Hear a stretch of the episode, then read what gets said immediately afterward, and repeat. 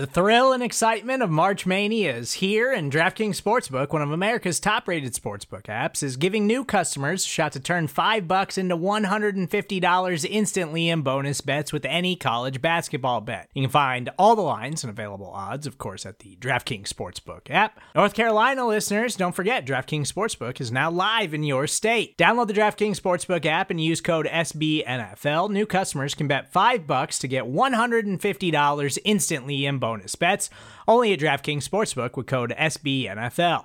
The crown is yours. Gambling problem? Call 1 800 Gambler or in West Virginia, visit www.1800Gambler.net. In New York, call 8778 HOPE NY or text HOPE NY. In Connecticut, help is available for problem gambling. Call 888 789 7777 or visit ccpg.org.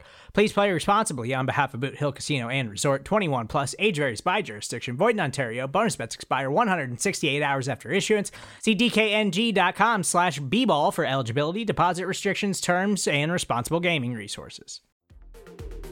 The following segment is from the off day debrief on the SB Nation NFL show, where we're discussing your favorite team. Subscribe to the SB Nation NFL show to make sure you don't miss conversations like this one. Aaron Rodgers isn't coming back, right? Like he's not. He's, he's just like, why? How? Like, how is how is there a point of return from this? Like, I don't I don't see it.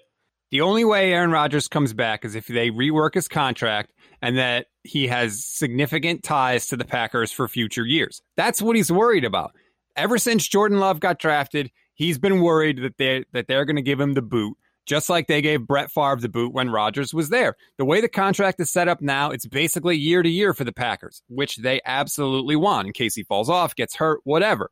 Rodgers is smart enough to see the writing on the wall. That's why he's stomping his feet and holding his breath because he wants a reworked deal that secures his future in Green Bay.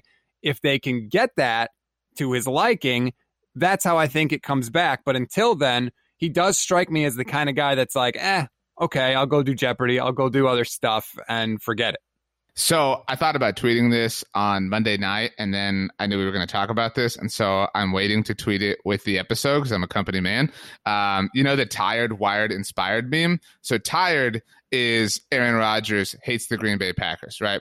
Wired is Aaron Rodgers is doing to the Green Bay Packers um, with Jordan Love what Brett Favre did to the Green Bay Packers with Aaron Rodgers. Inspired is Aaron Rodgers is doing this to Jordan Love because he knows that Brett Favre doing it to him made him an elite NFL quarterback. So Aaron Rodgers actually loves the Green Bay Packers so much that he's ensuring that Jordan Love will have the same chip on his shoulder for his entire NFL career so he'll be an incredible quarterback. I don't know how I'll fit this into less than 280 characters with the episode link, so that challenge is on me.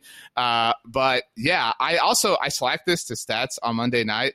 BLG, the world regards Aaron Rodgers as this like king of psychological warfare, right? Like everybody loves to talk about that. And it's like I I, I know Terry Bradshaw went a little like hot take sports radio y about it on WFAN, but it is a fair point that it's like, dude, how are you so unbelievably threatened by this situation? Like, even if it's not Jordan Love, even if it's just the Packers, like, just leave. Look, just I mean, like people people love to say like, oh, Aaron Rodgers wants what Tom Brady wants. Does he really? Be, or because like he's he's potentially facing an opportunity where the Packers will move on from him, and then he could just hit the open market. I mean, this actually is a little bit backwards in my mind because in this hypothetical, Green Bay accrues capital for him. Like if he really hates them, then just keep balling out until they cut you and then move on because you're Aaron Rodgers. You're the king of psychological warfare. It's it's very strange how he's so, you know, incredibly impacted by all this.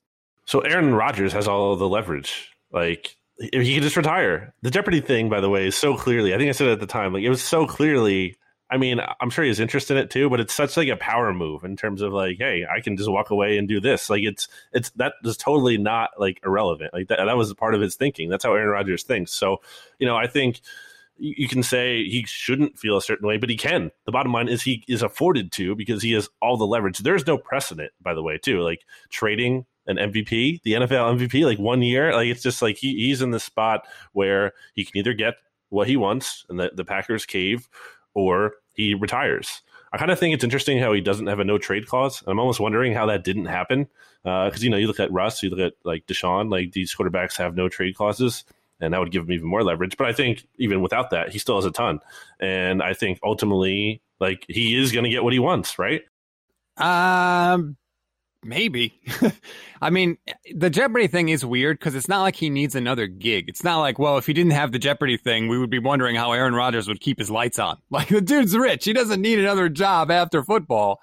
I just think that if he wants the GM to be fired, I don't know that that's actually going to happen. And like, why should you fire Brian Gutekunst because he drafted? I mean, don't get me wrong. I thought it was crazy to draft a quarterback when they did, but like, trade up to do it. By the way, he's going to get fired for that. Like, that's just not going to happen. So they need to just give Aaron Rodgers the contract he wants. Dude's playing at an MVP level. They've been to the NFC Championship every every year since they hired LaFleur. Like they have every reason in the world to get this thing right. And this is where I feel like not having an owner hurts the Packers. I feel like a real owner, a centralized person, could get everybody in a room, clunk their heads together until this whole thing got straightened out. They don't have that, and this is the mess that they're in. You can hear the rest of this conversation by subscribing to the SB Nation NFL show wherever you get your podcasts.